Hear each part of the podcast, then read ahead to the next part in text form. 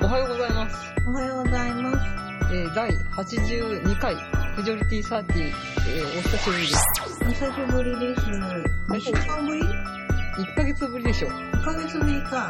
い。あらー、そういえば最近香りの顔見てないなと思ってた。そうね。いや、でももう会わなかった時1年ぐらい会わないじゃん。そまあね、あの、実際喋ってはいるけど合わないよね。ね、そう、会わないんですよ。あい休つみもだとね、合わないからね。言ってるけどね。ねすれ違い生活のフジョリティサーティですが、ははい。まあちょっと、今日とっとと進めますよということで。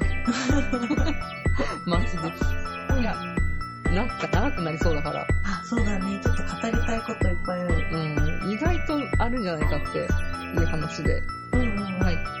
じゃあ、えー今日は、えー何のお話をしますかっていうと、はい。まあ今今日撮ってるのが12月の上旬なんですが、はい。まあもう1ヶ月2015年切りましたねっていう、と、他のポッドキャストさんとかは、なんか今年2015年のベストアニメとかやるじゃないですか。はい。 まあ、フジョリティサーティ例年やりませんよね。だってもう昔のこと覚えてないもん。え 一回もやったことないよ、その、年末ベスト10みたいなの。ああ、やった方がいいのでもなんかさ、つなんか、過去って振り返りたくないじゃんこの年になると。輝いて、 え、そうなのなんおっか、たの、あの、記憶が上書きみたいな、そういうやつ。だって1年前のさ、記憶ってことは、自分が1歳若い頃の記憶を思い出すってことだよ。うん。そんな悲しいこと私したくない。あそうですか。 なんなんだろう。 まあ、そうですか。まあ、例年やらないフジティサーチ。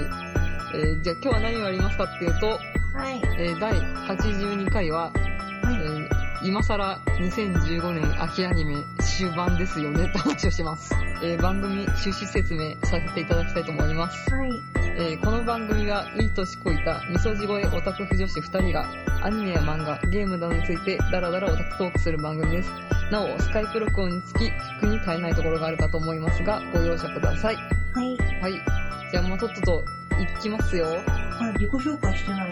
えあえーじゃあ改めまして香りですマシモです。よはーいろ皆しくさおん願いしまよろしくお願いしますじゃあそういうわけでとっとと秋アニメ終盤の話します、す。何はい結局、は秋アニメの話ってことはさ、その今は、今12月のうん1週目そうだねなんですけど、ここまで、だからあと3回しかないですね。そうだねいいのかな。まあ、そうでとりすねあえずもう終盤に差し掛かってるので、うん。うん、なんか、とりあえず、あの、最初だけじゃなくて、全貌も見えてきたぐらいだから、うん。実際、さいあの、ずっと見続けてるやつとかを言えばいいってことだよね。うん、そうそう。うん。最初は7本見てたけど、結局4本とかじゃなくて、 うん。リアルで見てる、なんか4本の話だね。うん、私、結構見てるよ。うーん。今回。てか、今回の秋アニメ、結構豊作じゃないねうん、それは思った。え。じゃあ、そんな豊作のマシモさん、はい。どうぞ。じゃあ、今見てるのがですね、うん。あのー、じゃあちょっとずっと言っちゃいますね。はい。えっ、と、まず、桜子さんの下には死体が埋まっている、はい。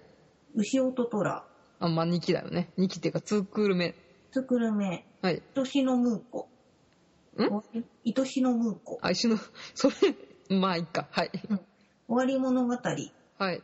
ワンパンマン、はい。低級ロッキー、はい。おそ松さん、はい。すべては F になる、はい。 DD 北斗の剣いちご味。あ、いちご味、はい。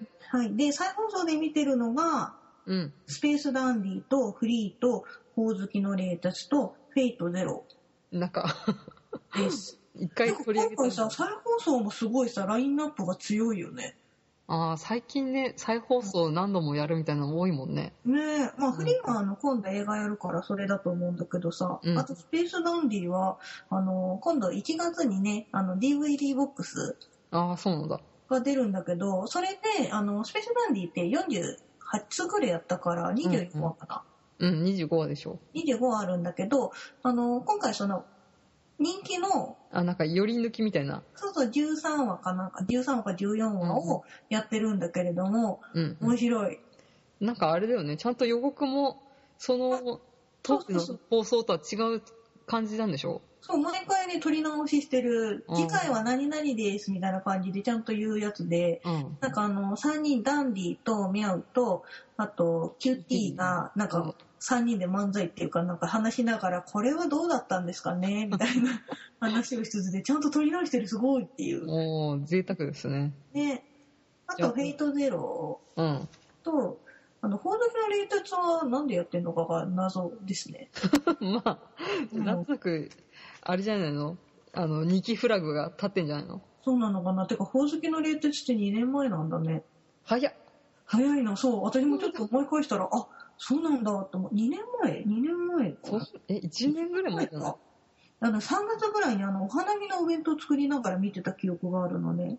うーん。あ、じゃあ1年前だ。一1年年前ですね。びっく1りし年た前の3月。だから1年前 ,1 年前の春だよ。あー、まあ、 1早い年前だね。よ。早いね。ねじゃあ、私もう一応ずらずらと言っていいですかえ。どうぞ。えー、いきます。はい。鉄血のオルオルフェンズ、ガンダム、機動戦士ガンダムですね。うん。えー、ワンパンマン、うん。おそ松さん、うん。ルパン三世第4期、うん。ヤングブラックジャック、うん。コンクリートレボルティオ、うん。進撃の巨人中学校、あ、それやってんだ。やってるやってる。へえ。で、全てが F になる。うんうん。えー以上です。あへえ。あれ、おそ松さん見てる見てる。この話はもうんう。メインディッシュだから、メインディッシュかち。ょっと来ましょうよ。不女子たるもの、うんうおんそそ松様はこうメインディッシュじゃないですか。うですね。今日、なんじゃタウンが大変なことになってたらしいけどね。 ああ、そうなんだ。ていうか、香り、うん。何愛しの婿見てないのうん見てない。なんであんなに婿好きなのに。まあ好きだけど ね。全く読んでるし、いいかなって。まあまあね。うん。私もあの、あ、ルパン三世さ、最、1話見たんだけど、うん。そんなに響かなかったのと、うん。あと、フェイトゼロの再放送がちょうど時間帯被るのね。ああ、それでフェイトを選んだのね。フェイトゼロ選んじゃったんだよね。でもルパン、まあ結構いいよ、安定してて。うん、なんか、オープニングはかっこよかった。うん、うんあれでしょあの、片目をつぶってみると 3D に見えるってい。そううそうそう。ちゃんと見えた、すごいよね、あれね、かっこいいよね。ねえ。昔のさ、うん多。分赤ジャケットルパンって第2クール第2期っていうのかな、その時にやってた再放送が私がちょうど小学校の時に再放送やってて、うんうんあの雰囲気だよ。カリオストロの城的なうーん、カリオストロの城より多分後だと思うよ。なんかあの、ルパン三世ってモンキーパンチ、原作寄りになるか、ジブリ寄りになるか、みたいなのでちょっと分かれない。そうだね、なんかこう、ね冒険活劇ユーモラスタンみたいのか、うん。なんかハードボイルドお色系みたいな。そうそうそううそんう。藤子ちゃんが普通に裸で出てきちゃうみたいな。なんかどっルち寄パン、いりどっち寄りややっぱ深夜だから、うん。うお色系ハードボイルド路線じゃない、でもーん。交互に来る感じだよね。あ、そうなんだ。じゃあ、いいとこ取りしてる感じなのか小。鳥だよね。うーん画面の、なんていうの表面の色彩とかサイドが落としてあって、ちょうど私が小学校の時に見たルパンみたいな古いルパンだよね。あと CM でさ、ルパン、うんあの、ちょっとルパンザサードって言って、あれって言ってなんかギャグのシーンがあって CM に入るじゃん。うん。うん。あれが今回も周到されてて、えー、知床通りだよ。私、イメージ的にあのー、そうだよね、あの、なんだっけ。車に乗ったらさ、バーンって。そう、車から転げ落ちるやつでしょうんうん、そうそうそうそう。あれあれ。あれか。あれじゃない今の CM も。あ、そうなんだ。じゃあやっぱ昔見てたルパン、あ昔ルパン三世を見てた人たちが思い出したあ懐かしいみたいな感じで見れる感じう。ん。まあ、まあそれ以外もね、うん。うん、になんだっけ、日テレの金曜ロードショーみたいなんで、ルパン VS こんなみたいなのやってんじゃん。ああ、やってるね。あれさ、絵柄が違いすぎてあさ、ーすごい世界観だったよね。なんかそういう感じで、ルパンに慣れ親しんでる、なんていうの高校生、大学生とかも見れんじゃないのああ、昔、私たち世代よりも10年ぐらい下の子たちうも、ん。ルパンは知ってんじゃんやっぱ。うん、ううん。ん。ね、すごいよね。まあ安定して見れんじゃないでしょうか。うん。私はちょっと見てない。YouTube から見てないんだけどね。はうい。ん。まあ、今回はダブルヒロインっぽいからね、藤子ちゃんと、うんうん、第1話だけ見たんじゃ、レベッカちゃんって出てきちゃあっ出てた、なんかルパンの花嫁でしょた。。そう。うーん、あ、ハリオストロの城リスペクト半端ねえみたいなやつ。えーあ、そうだよね。うん。うんうんうん。あの子が割と物語終盤までひ出てくるよ。あ、そうなんだ。1話2話では終わんなかったのうね。ん。へえうん、なんだかんだで見ちゃってます ね。はい。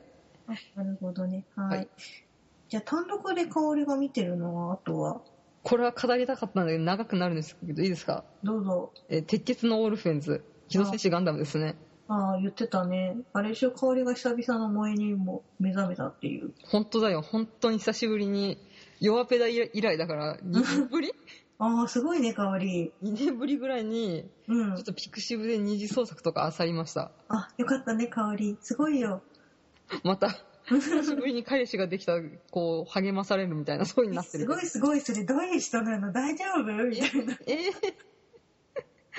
言っちゃっていいって。うん。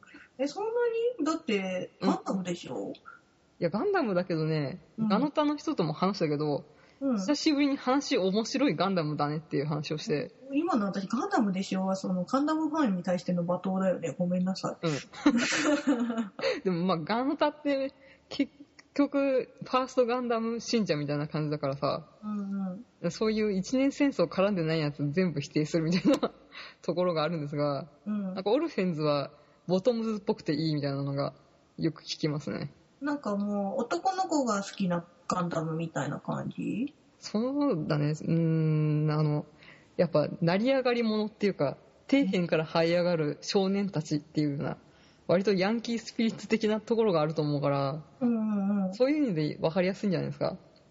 ーん。なんか今も、前のさ、00とかって、うん。まああの、なんだっけ、宮野真守がやってた主人公とかは、うん、まあ、奴隷上がりみたいな感じだけど、うん、他の人たちが思想を持って世界を変えてやるんだみたいなのでいろんな思想が入り入り乱れてやってる中でなんだか人間関係が複雑すぎてよく分かんなかったけど今回は割と単純明快から始まるから分かりやすいんかなっていう、うーん。うん、まどういう感じの話全然私、オルフェンスオルフェンズあアオルフェンズ全然知らないのか見てないので、あの、シナリオを話していただけるとありがたいんですけど。ああ分かりました、うんじゃあちょっとこれがグレン・ラガンさ見てたっけ、見た。第1期まで見たんだっけ第1期でなんかあの、女の子がバーンってなるとこまで見た。ああ、女の子がね。はい はい。まあそこまで見ていりゃいいか。えっと、オルフェンズ、これからオルフェンズの9話までのネタバレと、あと、グレン・ラガンの盛大なネタバレをしますんで、えー両方とも知らない人は、ちょっと、これから5分ぐらいちょっと飛ばしてください。はい。はい。まあ、えー言いますよ。うんグレン・ラガンってさ、うん。まあ、カミナとシモンっていうえー兄貴と弟分みたいなは二人の少年が出てきてその人たちの活躍する物語じゃんそうだよね。神田さんあれだよね。小野坂さんだっけ小野坂じゃんじゃないよ誰だっ小西け克幸でしょあ、小西さんか。小西さんだよ。よアメリ カね。アメリカだようんでもオルフェンズも、まあ、三日月くんっていうシモンみたいなうんうん。小柄な少年と,、えー、とオルガっていうカミナみたいな兄貴が出てきて、うんその二人を中心に、えー話が進んでいくっていう話だね。うん。でまあ、えっ、と、火星の出身で、うん。火星にはなんか奴隷、奴隷じゃないけれど、まあ、えー地球から火星は支配されているらしくて、うん。で、そこから地球から独立してやろうっていう、まあそういう独立運動があるんだけれど、うん。その主人公たちは、うん。まあそんな独立運動とか知らねえよっていう感じの本当に奴隷みたいな扱いの底辺暮らしをしてるんだけれど、うん。まあある、えー警備会社にというか、まあ傭兵団みたいなね、うん。そこでなんかこう土ぼこりにまみれながら、えー奴隷馬車馬のように働かされてるんだけど、うん。で、そこではね、ガンダムがもう実はあって、うん。これは過去の遺物みたいな感じで、あでこれ昔あった感じだ。う昔あった感じ。ーん。うん、で、まあ、そういうガンダムも持ってるんだけど、まあ、その、えー奴隷のような感じで扱われてる少年たちがある時クーデリナ・バンアイナ・バーンシュタインっていうお姫様が、あのーその傭兵団に護衛を頼むんですよおう。で、ええーまあ、火星と地球はそう対立してるからうんその地球からその火星の独立運動を止めようとなんとタカピロがやってくるんですよえー、タカピロ来ちゃったらもうダメだね。 タカピロ来たらもうダメだよ、負けちゃうよ。でタカピロは、まあ、いわゆるシャアみたいなポジションだかうんうん。ら、うんあミステリアス系なのね。うん、ミステリアス系ですよさす金がだ。髪壁眼のあらー男子ですよあらちゃんーと相方みたいな人いるからあらー 興奮。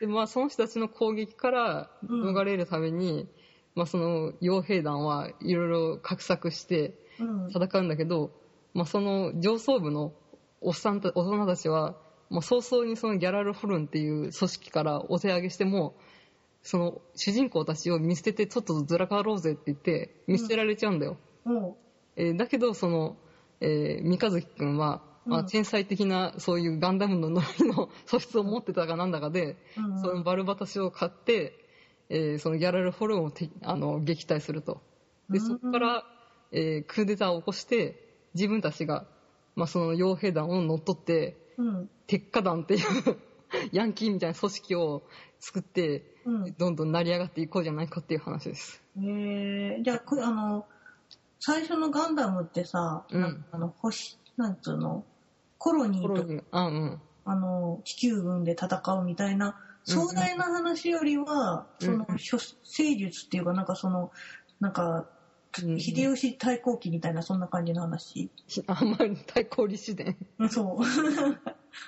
そうだねまあ、うん、ちょっと泥臭いところから始まってそういうなんか独立運動とかかい革命とかそういいう政治的な駆け引きとか俺たち関係ねえぜみたいなうん。なんへかえ。人権を取り戻してやるみたいなうんうん。そういう感じだねでもまたそのねオルガがね最近可愛くてですねえ、オルガは兄貴分の方兄貴分だよだから最初出た時点でうこれみん。んなし8話で死亡だみたいな感じでみんなざわざわしててうん。だけどまあもう今9話で、まあ、生きてるんでお、大丈夫です大丈夫かな。ねまあちょっ残とりま2だ話くらいで行くんじゃないの。いやいやいやでもうん結構さグレン・ラガンのさカミナって圧倒的カリスマ兄貴みたいな感じでうん。彼だと思うけどオルガは本当になんか弱々しい部分とかもあってへえ、なんあ、かうんうん。まあ確かにあのパッと見は頼れるリーダーの兄貴なんだけどうんなんか裏ではもう俺はちょっとこの鉄火団を率いていく器じゃねえみたいな感じでうじうじしたり、そのへ三え。日月君っていう主人公の前ではうん。絶対弱みやなんか弱音は吐けないとか言ったりとかするからあさん、何それ、 聞こえるって。で、この間ね、うん。あの、みんな仲間内で酒を飲むシーンがあったんだけど、うんうん。まあそういう兄貴風をふさかせるさ、リーダーじゃん。うんだ。から、おお、みんな飲んでるか、わバシバシみたいな感じでうん回ってくんだけど、うん。実は酒に超弱くて、あらー、入ってて、すごいその、ね、顔が可愛かったっていう。え、その三日月くんとオルガってどれぐらい年離れてんの多分1、2歳じゃないのあ、そんなもんなんだ。多分ね、17歳と15歳とかそういう感じだと思うよ。じゃあ死なないんじゃないえ、そうなのなんかあのー、グレン・ラガンのさ、カミナさんって、なんで死んじゃうかっていうと、多分、うんシモンがカミナさんいる限り上に行けなかったからじゃないかなって思あって。そうそうだからそのうん兄貴分がいるから、その主人公が成長できないから兄貴分の存在をなくすってことでしょ、絶対的な強者をなくして、うんでそれに憧れてさらにその上を行く少年像を描くみたいな感じだから、結構早い段階に死んだじゃん。そうそうだからまあうんそんなに完璧な存在じゃないっていうのを最初から見ててるからさ、うん、うんじゃあ大丈夫よな生き残るんじゃないの、うん多分あれだよなんか死んだと見せかけて生きやってちまるってててへへみたいな感じで出てくる系じゃないそう かう本当にダークホースだよオルガーん声が細谷義正さんだよあらてか細谷さんいいねなんかいろんなとこ出てる牛尾忠にもあさそうだねあのあんちゃんでしょ流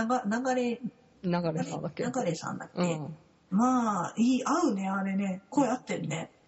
ね、でも結構さ完璧割と完璧な役をやるじゃん細谷義正ってそうだね。今回あれねさちょっと弱々しい役を、まあ、あのフリーのうんうん。でもちょっ宗介と、うん、宗介もちょっとは弱い面は見せたけど、うんうんいや、でもこんなに前面に押し出してくるなんて、ダークホースだぜ、純粋 細田さんの俺やうん、オルがそう受けだよ。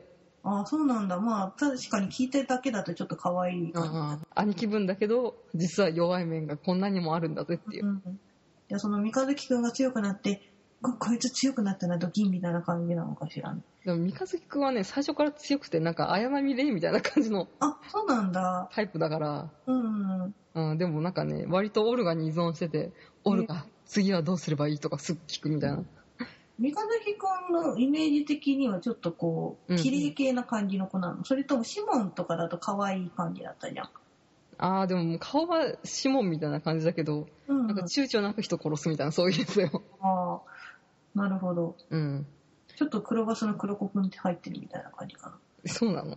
無表情だけど熱いみたいなああ。 まあ。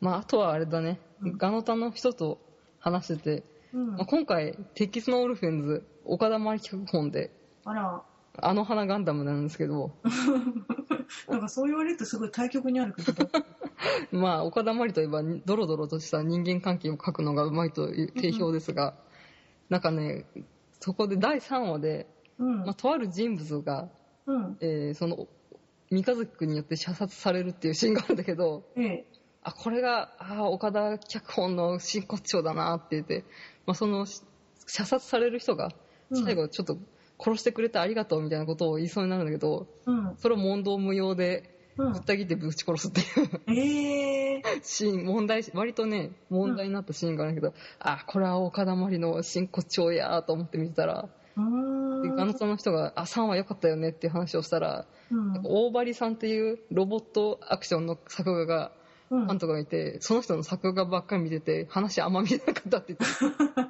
すごいガノタの人だねガノタ多いよ。うちの上司もガノタだし、ええ同僚もガノタだし、すげえなガノタ3、4人いるよ。やっぱり香りの職種だとそういう映像とか使うから多い多い。ガノタ多いんだねこの間、オリジンの2巻の DVD 届いたって報告されたよ。あ本当よかったね香りもその仲間に入ってるってことだねうん、わから ない。まあ、そんな感じで、うんえーガノタもアニオタも、不女子も楽しい、鉄血のオールフェンズ。どうせ、正月ぐらいに、なんていうのバンクール一挙放送とかやりそうだから、どぜひ見てください。そっかわかったちょっと見てみたくなったマジで。絵柄的にはどういう感じの絵柄絵柄的にはね、キングゲイナー的な感じああ、そうだね、うん。キング、あえ、ーキングゲイナーじゃないな。あの、あっちだね。グレン・ラガン的な感じだね。あそっキャラちクかターデザイン的には。あれあそっかサンライズだもんねガンダムだからそうそうんうんうんわかう。り伊ますん藤優、わかんないんでしょ漫画家の伊藤優さんわかんないでしょ伊藤優さんって広告の守護者の人。ああうんうんうんあの人だから、キャあラクタそうーなんだああいう感じです。あの、三日月くんのキャラクターデザインは新庄直江だよ。誰えあの、主人公の虎の、なん主人みたいなやつ。うん全然わかんないえ、覚えてないのか。 まあ、広告の守護者です。うん、あ広告の守護者は絵だけ知っててうん。話は見たことがないのあ、そうですか。はいはい。以上です。あありがとうございますはい。オルガ受けは、最 高。よかったね香りの何度目の恋かなうーん、7度目くらいじゃないかな。 7度目かはい。うんいや、でも、新境地じゃないですか。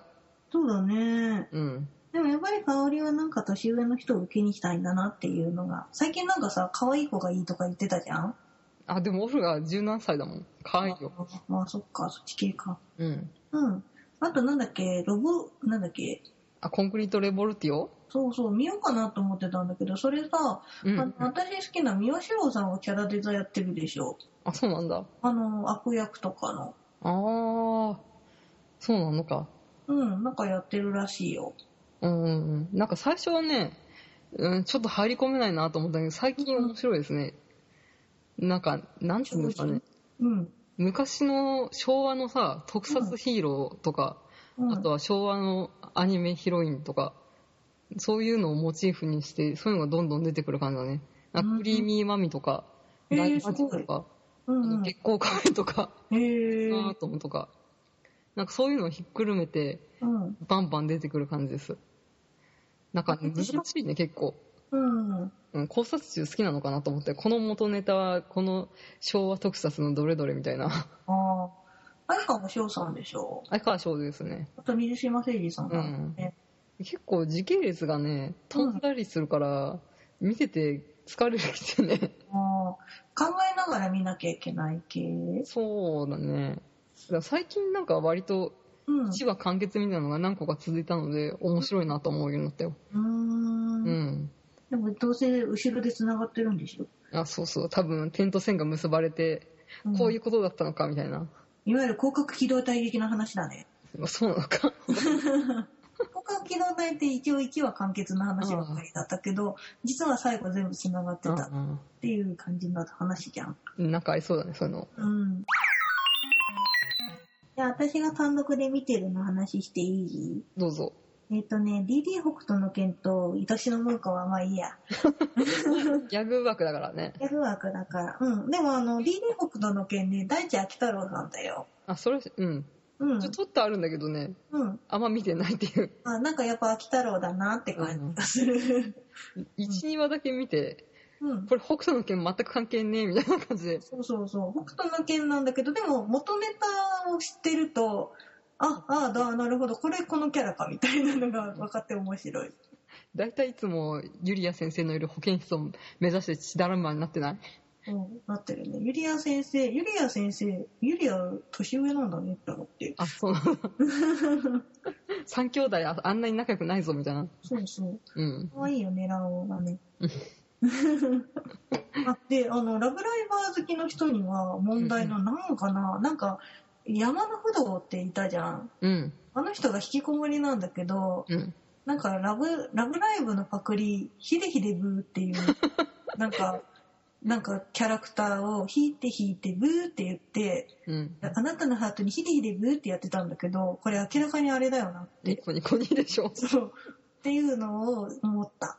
それ大丈夫なのかな喧嘩売ってるよねって思いながら。あ、大丈夫じゃないね。うん。あとはねは、い。定休のロッキーはまあいいや。なんか定休見てない うん。敵は、敵は続けてみてもいいわよ。あとは、あの、桜子さんの下に額が埋まっている。ああ、あの、あれでしょ角川メディアワークス枠でしょあ、そうなのなんか、ライトノベル原作のやつなんだけれど、面白いよ。一回だけ見たな。なんか、虐待してる子供、されてる子供がどうたらこうたらでかい。それ1話じゃないの1話か2話かな。うんうん。さあ、謎解こうじゃないか、ブワーって、そうそうそう、ぼわーってしてたブ。ワーってしてたよ。なんか、桜子さんっていう骨格標本師かな、うなんん。かあの、骨、骨の標本を作るみたいな人が、うん。まあ、博識で、なんか、いろんなひ、なんかこう、いろんな問題が起きて、それのうん謎を自分の知識で解いていくみたいな話。うん。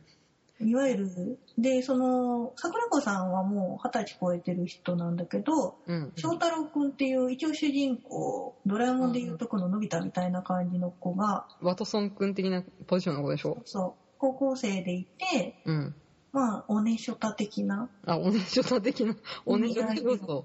そう意味合い的にもいいのかなで結構お涙頂戴的な感じでうんうんうん。いい話やったねっつって終わる感じで、ああ、そう私もその、うん虐待されてる子供がうんぬんって時もいい話だったよ。ね実はお母さんは子供たちを守ろうとしてみたいな感じだったから。そうだからなんかあの面白いですよでとりあえずねあの一人謎のキャラクターがうん。なんかその自殺願望がある人がいてうん。その人がなんか家族に内緒で自殺しようとしてたんだけれども、うんそれをなんか洗脳さ実は裏で洗脳されてて、うん。で、まあ、その、ちょっと洗脳されてた人が、あの、フリーのレイちゃんの声の、ああ、平川大輔さん。そう、で、レイちゃんファイトって思いながら見てたんだけど、 なんかそういうちょっと謎なキャラクターが今のところちょっと出てるのね。うん。で、ただその人の正体はまだ明かされてないんだけど、うん。一応あと3話ぐらい残ってるんだけど、多分その話になってくると思うんだけど、うん。その翔太郎くんのうん。生物、あの、高校生だから、うん。生物の先生がね、うん。石田明なんだよ。なんか、 なんかこの人かなって、もう石垣だって出た時点でこの人かなって思って。石田明は全ての黒幕かそうそう。もしくは実は復讐者みたいな石田明が出て出てる時点でもうこりゃダメだなって。あもうなんか石田明さんっていうだけでネタバレしてるようなもんだよねっていう。あ両親感 で全然、あの、原作知らないからさ、うん全然関係なかったらちょっと笑えるんだけど、こんなきっ感かじけ。問題かもよあ、実は石田明と見せかけて普通のただの先生だったってこと本当に先生だったっていうああ、それもありだね。ミスリード石田明ミスリードだ よ うん、でもなんかもうちょっとこの人なんか黒幕だったらこれみたいなのってねあるからねもう桜井さん出てきたらモブキャラじゃないみたいなまあまあねうんそあうですとねは単独で見てるのが「終わり物語」出た西尾維新私西尾維新さ香織と一緒にさあ一回ね見てさなんだこのドヤ顔の女の子たちはって思ってそれから見なくなったんだけどうん「終わり物語」結構面白いんなんだっけシリーズの一応集大成になるんでしょそうなのかなまあ一応終わりって言ってるからねうん化け物語傷物語肌物語なんかいろいろあるじゃんそうそうそう。でもなんかその、あれさ、なんか時系列がごっちゃごちゃなんだってね。あそう。なんか最初に出たのがなんだっけーあー化け物語でしょ化け物語の前に、その主人公の荒らぎくんっていうのが実は、うんなんか吸血鬼だったんだよね、あの子。うーんそのなんで吸血鬼になったのかっていうのが別の物語で話されてて、うん今度は未来の話でみたいな感じで結構ごちゃごちゃしてて、うんだから全部見ると、ああ、あの時はこの話だったのねっていう、うんなるほどかみたいなのが楽しみ 話。うん。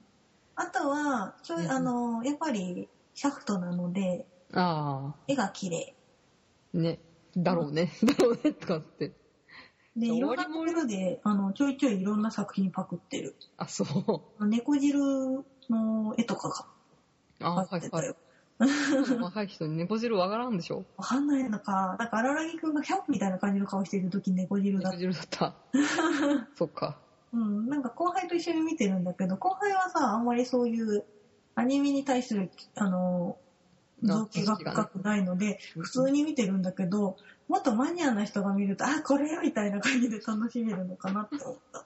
まあね作ってんのはね30代40代50代ですからねだね。あとは一緒に見てるやつですね。そうですねうん。じゃあどっちから行どうくやっぱスベーフ化ですかうん、スベーフ行く。スベーフって言うんだ。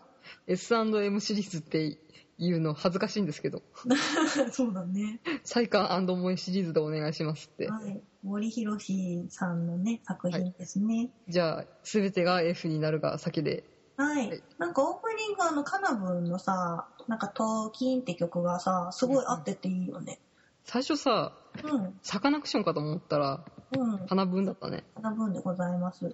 かなぶんと最後の、うんなんあの、エンディングの歌ってる人知らないんだけれどうも、んうんあの曲がすごい合ってるよね。作品、なんか、ね最後の曲がさ、女の子の、甲高い女の子と、うんうん男の人の、うんうんあの、二人で歌ってるやつじゃん。うんなんか、萌えちゃんが歌ってるように聞こえる。あすあごいなんか、作品一つで丸々、なんか、曲と、なんか一連の流れがすごいいいと。うん合ってるねうん、すごいよね。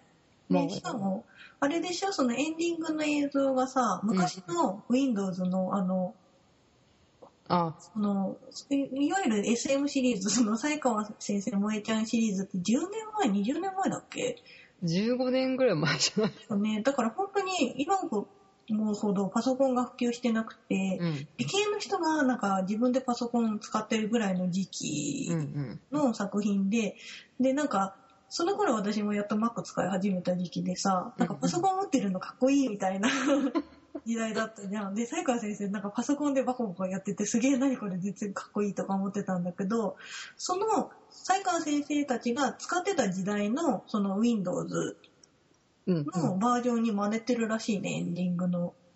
あでそれでね調べたんですようんうん。あれ Windows じゃんうんうん。才川って Mac 使いでしょあ、そうか、Mac だ。でうん。あれまあ1995年ぐらいだとうん。 OS8 じゃんうん。 Mac がうん。この画面は絶対 Windows だと思って うん。 Mac じゃねえじゃんと思って調べましたはい。で多分まあ Windows なんだけどうん。えっ、と Unix っていう OS を搭載してうんで。その中でライフゲームっていうゲームを起動させてるっていう画面らしいよそうなんだ。あ、でもその頃の時代のちゃんとしたやつなんだ。うんらのをやっぱ再現するへえ。でまあ Unix っていう OS は、うまあそん。の多分サイカーも文中で使ってるって言ってたもんなあ気がし ます Unix か Linux うんうんうん。つってたから多分 Mac にね Linux をどうたらこうたらって言ってたような気がするんだけどまあとりあえず多分サイカーが使ってるのをそうであろうオペレーションシステムですねえー、すごい。そのライフゲームっていうなんかそういうソフトはなんかうんイギリスの数学者ジョン・フォートン・コウエイが考案した生命の誕生進化淘汰などのプログラムを簡易的なモデルで再現したシミュレーションゲーム、えーパズルの要素もありというまさしく全てが F になるの森博ワールドだなと思いましたよああ、なんか難しい ね。だからなんかこうパソコンの画面がなんかやってんだな程度で思ったらそういう意味があったとうーん、そうなんだ。ね、最後ね、顔、引いてくと、式の顔になるっていうのそがうね。そうまあでも最初浅野いにおんさうん。もえちゃんが可愛くないと思ったけどすげえ可愛くなかった。だんだん慣れてきたねうんうん、でもね、やっぱ可愛く ない。なんかね、萌えちゃんのイメージが、あ、ちょっとその前にエンディングの話もう一回言うけどさ、エンディングのタイトルが七羊っていうんだよね。あだあから、七は孤独なのっていうのがうんうんうん、今日話のテーマであるじゃん。うんでなんか曲の歌詞でもなんか彼女がただ言ったことが全て正しいみたいうんうんな曲だからすげえ合ってるって思う。歌詞もね本当に全てが F になるにそうそうそう合わせ忠て実にやってるよねあれさなんか CM でさなんかお別彼女とその別のうん人たちの曲を合わせてなんか CM で売ってるのかねすごいよね。ねなんか散々あれじゃんドラマ版で原作の雰囲気をぶち壊してやっててるだからすああごい頑張ったんじゃないの頑張ったのかでもすごいなんか森博ワールドって感じがしていいよね。まあ、うんでも本当七羊も電気羊はアンドロイドあ違うアンドロイドは電気羊の夢を見るかみたいな感じであずる要素があっていいんじゃないですかねそうだね。うんあごめんねで戻りますで、うんなんだっけあ萌えちゃんが可愛くない問題ああなんか萌えちゃんのイメージ私黒髪の短髪のちょっと清楚系な美少女みたいなイメージがあったからさいやでも多分ねうん昔は黒髪でなんていうの、うんロングだったじゃんうんいやそれから大学に入るだか高校に入るだかの時にイメチェンしてショートのなんていうの茶髪かなんかにしたっていう描写があった気がするよ茶髪にしたんだけど短髪にしたのを覚えててなんか作中でちょっと髪伸びてきたのを才川先生が「髪伸びてきたね」ってなんか昔みたいだみたいな話をしてたのは覚えてんだよね茶髪にしたあー黒髪だったっけかああでもなんかイメージで話してるから茶髪にしてたのかな確かにちょっと大学デビューかしたかなんかしたんだよねなんか今までの自分と、ま、真逆にしたいんです私みたいな,、うんうんうん、そういう感じだった気がするんだよねあそうなんだうんうん、なんかそうだねうんそれだったらヨガ作品に合わせてんのかうな、んうん、まあでもだんだん可愛いかなって思い始めましたうんなんかうんうんうんでもまあ作品には合ってるなと思うんでもあのなんか音ボケ感みたいなのも出てるじゃんう森うんう博ん氏そうだね構ねあの才川先生の T シャツがクジラとかパンとかパンとかね森博氏のユーモアってこういう感じだよねっていううんうんうんうんちょっとななんかこう外れてる感じをあえて外すみたいなねうんうんうんうんまうんあ2015年にアニメ化してよかったなと思いましたよああそうだねで作品もあ私も香りも小説読んじゃってるからさ、うん内容はわかるんだけど内容の話していいかないいんじゃないのじゃああと3話なのでもうちょっとネタバレになっちゃうので、うん、ちょっと犯人知りたくないとかいう人ははいここから5分ぐらい聞かないようにはい、はいでさなんか今回「うん全てが F になる」の小説と、あと「四季」っていう小説を合わせてるんだよねああそれってあれかあのおじさんとの出来事そうがそうそう、入でったね全てが F になる読むだけだとさなんかあの式って結局そのおじさんはと14歳で子供作るじゃんうん。だからそのおじさんがただのロリコン野郎にしか見えないわけよ うん。こんにゃろうって思ってたんだけどちゃんとその式でおじさんとのその話があるじゃん。うん。ある。でで式がもうその14歳っていうくくりじゃなくてなんか人として超越してるみたいなうん。なんかそれにおじさんがちょっと危うくね。もう惹かれていくみたいな感じのをちゃんと描写してるから、うん。ロリコンで終わんなくてよかったな、おじさんって思 った。あ、でも本当うん、そう13話かぐらいで終わるのかな。で、丁寧に書いてるから、よかったなと思ったよ。そう、なんかちゃんとさ、その小説1話分を、そのまとめて構成し直してうん、ちゃんと書いてるからすごいよね。ね、本当に今やってよかったと思ったよ。うん。で、なんか森博氏もこれだったら、うん、うん。うん。なんか太鼓判押すんじゃない、うんうんうん気気にしなさそうもするけど。まあね、うん。続きやるかね。やる、やるとしてもまあ同じような感じでやるだろうね。でも今回さ、その、シキと萌えちゃんと才川先生の3人のクローズアップじゃん。うん。やるとしたら次はさ、紅子さんの方で行ってほしいな。そっちか。うん。飛ぶね。な、の方がなんか話的にはしっくりくるんじゃないああ、それで、有限と微笑のパンで終わるのそうそうそそれか。う。の方がなんか、話、今回全てが F になるってパッケージで DVD ももう発売しますってやっちゃってるじゃん。うん。もうなんか1話の時時点で全部のたなんかタイトルが出てあてー出てるもんね。そう、その一作分を全部出しますっていうふうに出してるから、もう一つのその作品、そうんうんのパッケージされてるものって考えるんだったら、もう今回の SM シリーズで終わりで、次 V シリーズみたいな感じのを一つ作ってほしまい。うん。あ、でも、ノイタミナで、ちょいちょいやってほしいよね。2年に1回とか3年に1回とか そ。うだね。ちゃんと気合い入れて、あれくらいのね、あの、スペックで作ってほしいよね。うん。あの、曲もちゃんと凝ってる感じで。ね。うん。いや、でもよかっ本当になんか全てがフになるのはすごい満足してみるた。とう思う。ん、ね。うんうんとりあえずおじさんがロリコンじゃないっていうの はよかった。なんか一番最初読んだ時さただのロリコンじゃねえかこのおじちゃんって思ってたんだ けどまあ、どんどん、式に翻弄されていくっていうのが書かれてて。そうそういいようねん。うん、はいそんな感じで全てが F になればいいですかいいです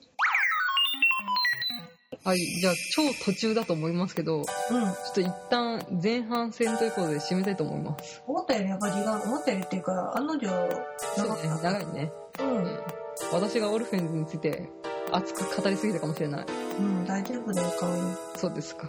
えーじゃあ、一旦閉めますよ。えーフジョリティサーティではお便りを募集しています。ご意見、ご感想はメール、ツイッター、ブログ、コメントよりお待ちしております。ブログは http スラッシュスラッシュフジョリティサーティポッドキャストシーサー .net メールはフジョリティサーティアットマーク gmail.com です。ははいい、ありがとうございあまりすがとうございます。じゃあ後半戦に続くということで、以上のお相手は橋本は香りの理想地 à, 声オタク、不女子、二人でお送りいたしました。い、えー続く。えー